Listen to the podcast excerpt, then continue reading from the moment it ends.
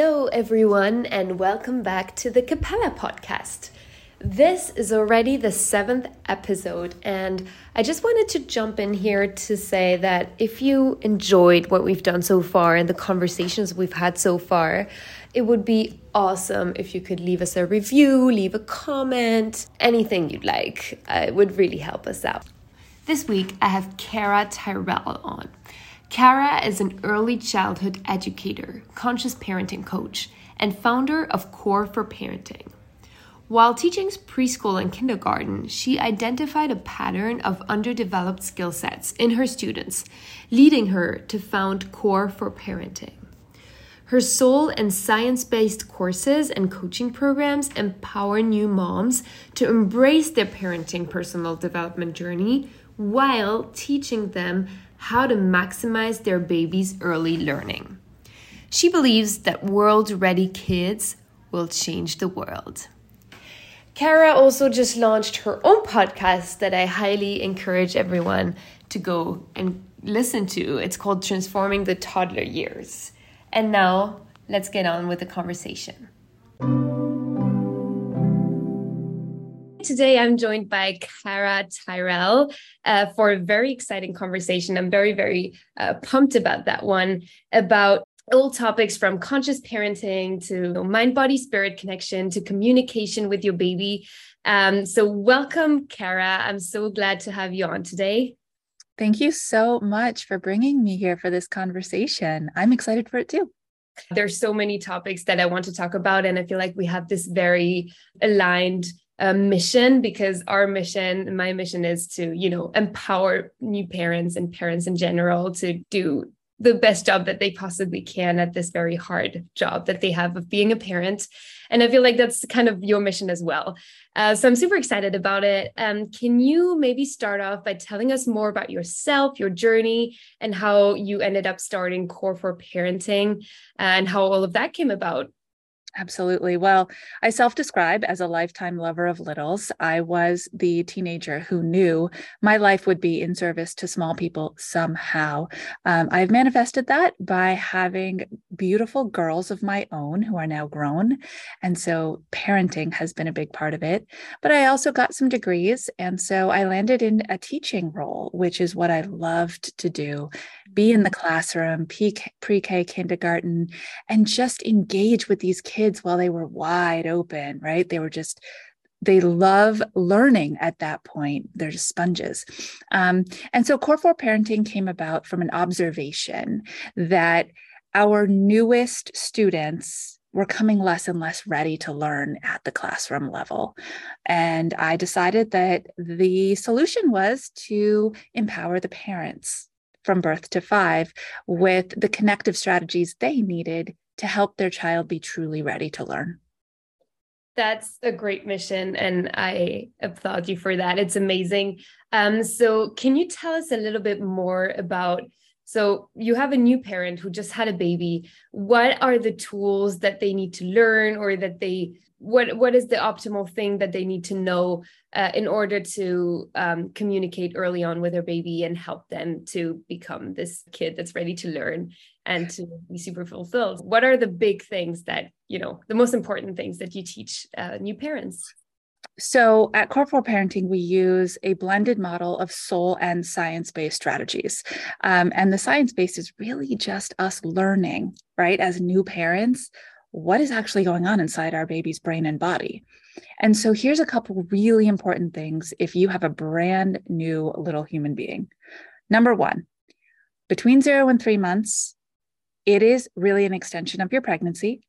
This is a survival phase where you're meeting their basic needs and your own.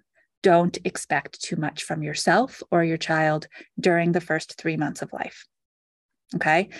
When you hit 12 weeks, 13, 14 weeks, and you now don't have a newborn, you have an infant, because that's basically where the line is drawn, all of a sudden your baby's brain does this amazing thing and it starts building neural connections to the tune of 1 million per minute.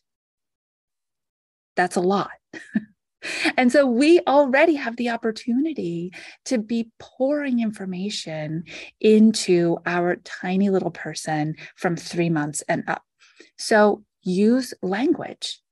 The mm-hmm. way you speak to each other as adults, the way you speak to friends and coworkers, use complete sentences and language when you're talking to your child.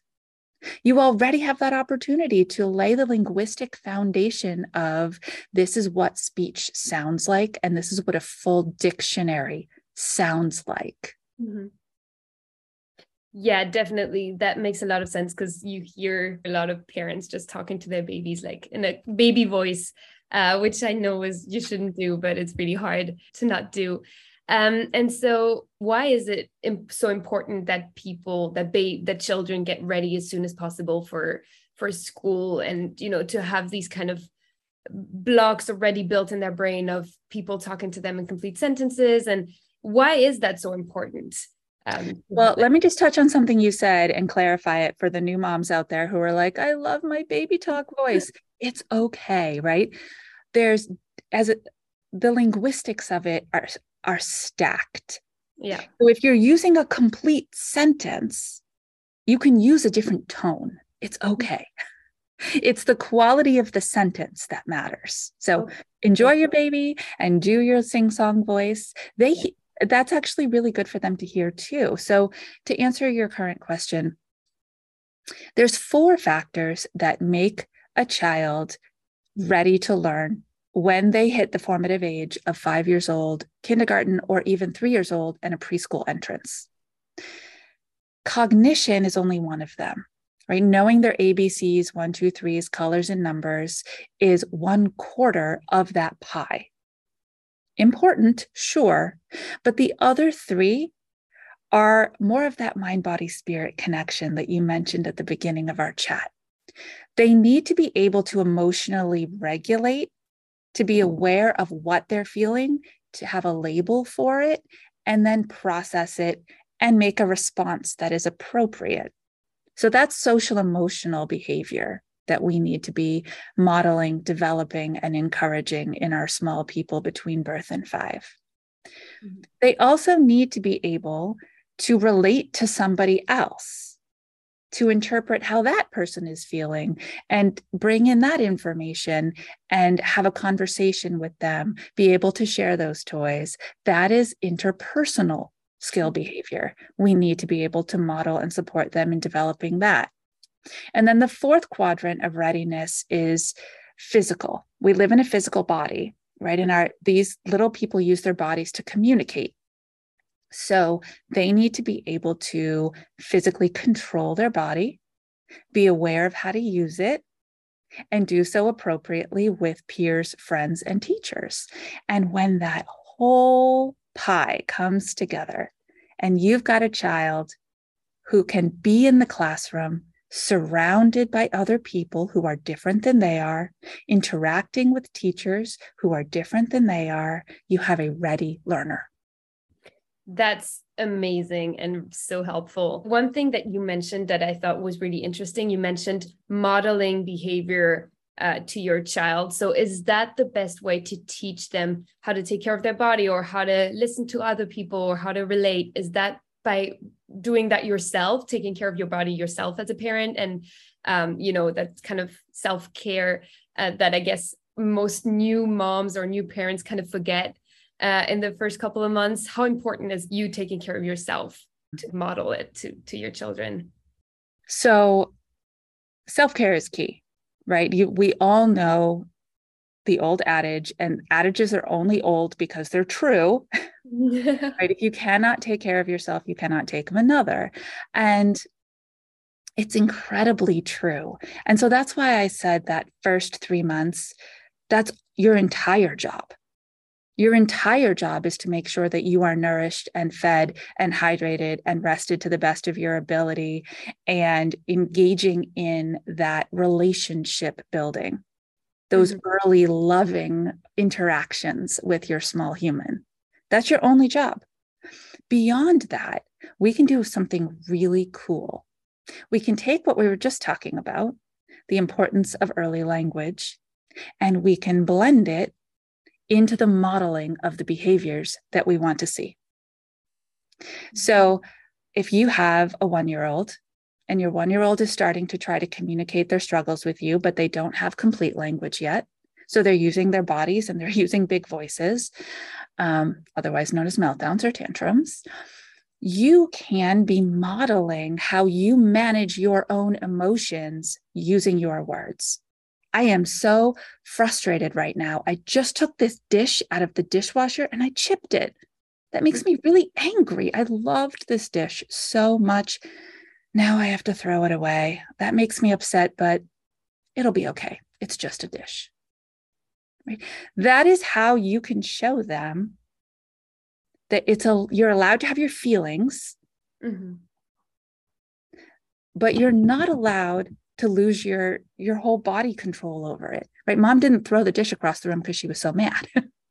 she explained calmly how upset she was. And this is really counterintuitive for us. Yeah. As adults, it's a self talk process, right? We have it inside our brains. We don't usually let it out of our mouths.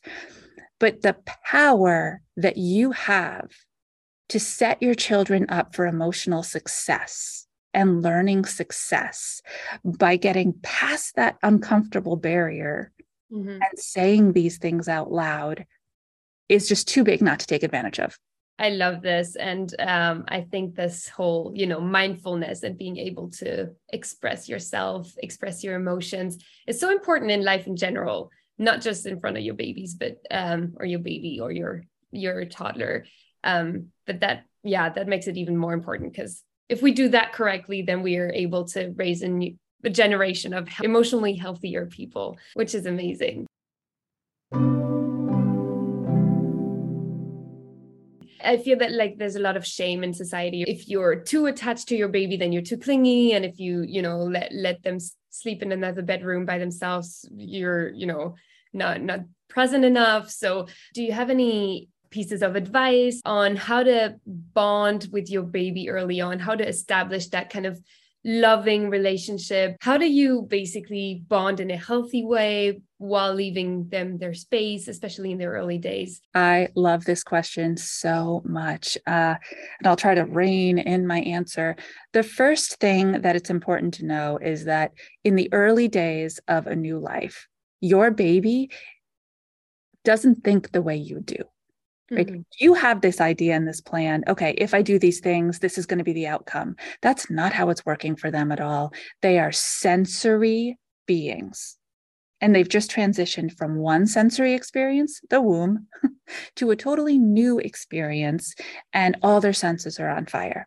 Mm-hmm. so the best way to create that loving bonding relationship with them during that first infancy space of zero to three months is to have intentional periods of time where you do hold them for long periods of time, where you are skin to skin, where you look into their eyes when they're awake. And that's when you're using that serve and return communication experience where you're talking and then you're looking at their face and saying, Oh, your face looks so happy right now. Oh, I saw that big yawn. Now you're tired. You cannot spoil a baby in the first three months of their life. Mm-hmm. say it again, it's too important. And too many people don't believe it. Mm-hmm. You cannot spoil or create habitual patterns of behavior in a newborn between zero and three months. So mm-hmm. love on them. That's how they learn they're safe. That's how they learn to trust you that's how they those are the anchors that you're going to need when you do start asking them to take on some responsibility for themselves like sleep in a different room. And at Core4Parenting the first thing we teach are the core 4 connectors. Mm-hmm. that is your number one job to build a relationship with your child based on open communication honesty respect and trust and that is where the boundaries of learning open up to you. Mm-hmm, mm-hmm. I think that's super, super interesting. Um, I know that in your courses and in your classes, you talk about writing uh, mission statements as a parent and understanding your why. And I think that in life, understanding your why is kind of key to everything in terms of career and relationships. Why am I doing this? Why am I doing that? And once you really understand your why, you're able to um, be way more fulfilled. And so I had never thought about this. I had never thought that you have to you'd have to have a very strong why about parenting as well. But that makes total sense once I kind of learned about it. So could you talk a bit more about that, about how you find your why as a parent and uh, why it's so important? Yeah. And you're so right. In every other aspect of our life, it seems like an intuitive step. Yeah. You're going to make a career choice, you better know why. You're going to partner with someone for the rest of your life, you better know why. Yeah. um, but there's somehow this difference as new parents when we bring a new life into the world. We seem to think we should just have all the answers and we have to do it on our own. And we it's just going to download. Like you have the baby and like all the information is going to show up. And that's just not true. It's a journey just like every other part of your life has been up until now. And so going into your parenting journey with a very clear intention of mm-hmm. who it is you want to be as a parent, mm-hmm. the qualities of, of parenting that matter to you, um, who you want to raise, right? This this is a human being. And this human being will continue to grow and then interact with the world. And you want to raise someone who adds value to it. So, in order to do that, you need to design that long vision. So, one of the first activities that I always do with a new parent is fast forward. And we look at this infant that they're holding, and I say, Great, now close your eyes and open them again. And they're 25 years old. And they just got their first job. And the boss saw you at the local coffee shop and recognized you and said, I just had to come over and tell you how thrilled we are that Laura joined our team because she is so, and we fill in the blanks. Mm-hmm. With the beautiful characteristics and traits of this human being that they raised from infancy. Mm-hmm. And it's really powerful. And that becomes our North Star, right? If we know that we want to raise mm-hmm. a compassionate person who will go over to the, the person next to her's desk and help in a moment of trouble, then we're modeling compassion. We're talking about compassion. We're choosing compassionate activities and we're whipping out the 30 cents out of our back pocket for the person in front of us in line. And our children see those things and it becomes part of their characteristic DNA that is so powerful. And i talk to a lot of parents and i interview a lot of parents. And a lot of times i ask them what do you want for your child? If you see your child your baby being 30 or 20 years old what what do you want them to have? And i think when i ask this question that a lot of parents have never asked themselves that they kind of struggle to answer. Um, so in your experience what is the most common thing that people kind of intuitively say? Um, i'm super interested to know that well, as uh, my kids are grown up. okay. So I, and so I have kids who are 18 and 20, mm-hmm. and they've both had jobs since they were 14. So I've lived this. Mm-hmm. And it was the living of it that made me say, oh, there's the power. Right. Uh, I don't want other parents to have to wait that long to get this mm-hmm. feedback. Like, let's create it. And so when it first happened for me, it was so magical because this boss said, She is so prompt. She's always on time. I can count on her to show up. Mm-hmm. She's so thorough. She does every job the way we ask and then checks back in to see and make sure that it was done okay. Um, she is so friendly. Like this happened to be um, this happened to be at a, a bed and breakfast. And mm-hmm. so her job wasn't specifically guest interactions, but they come by, mm-hmm. right?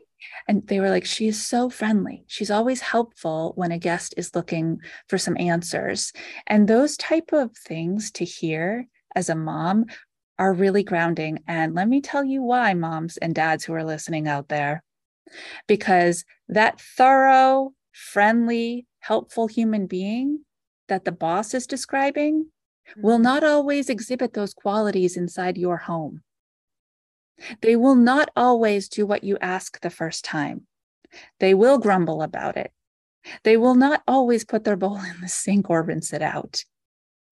They go out in the world and exhibit these qualities because you're modeling it all the time. But inside the safe space of your home, you won't get the value of the, oh, look at them doing it all the time.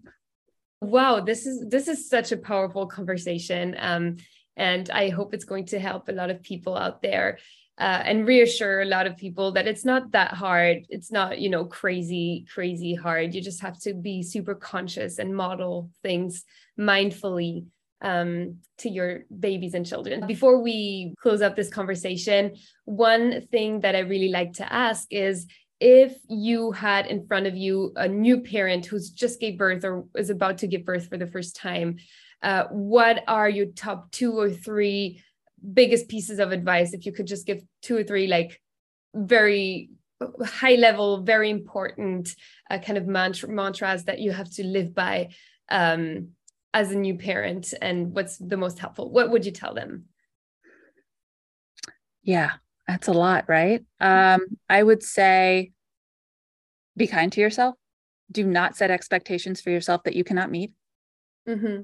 right limit the number of people who you invite into your space mm-hmm. because it just adds more drama. Like every new person you bring into the house to be a helper, yeah, maybe isn't. So choose really wisely and create the space that feels really good to you. And then just ask yourself only to do these three or four things a day. Feed yourself, feed your baby, right? Get the sleep where you can, bond with your child, and eat well and sleep. Like all the goodness just know that is your only job. Wow. Um, thank you so much. This conversation was so powerful and so amazing where can people connect with you and find you if they want to you know take your courses classes or reach out? Um, how how how do how do you interact with you? Uh, so one of the best ways is for sure to listen to the podcast um, it's called Transforming the Toddler Years, but we talk about everything that ranges from birth to five. Specifically, if you were pregnant during COVID, you're going to find a lot of value there because we didn't touch on that today. But parenting after a pandemic is a whole new ball game, and so we need the support.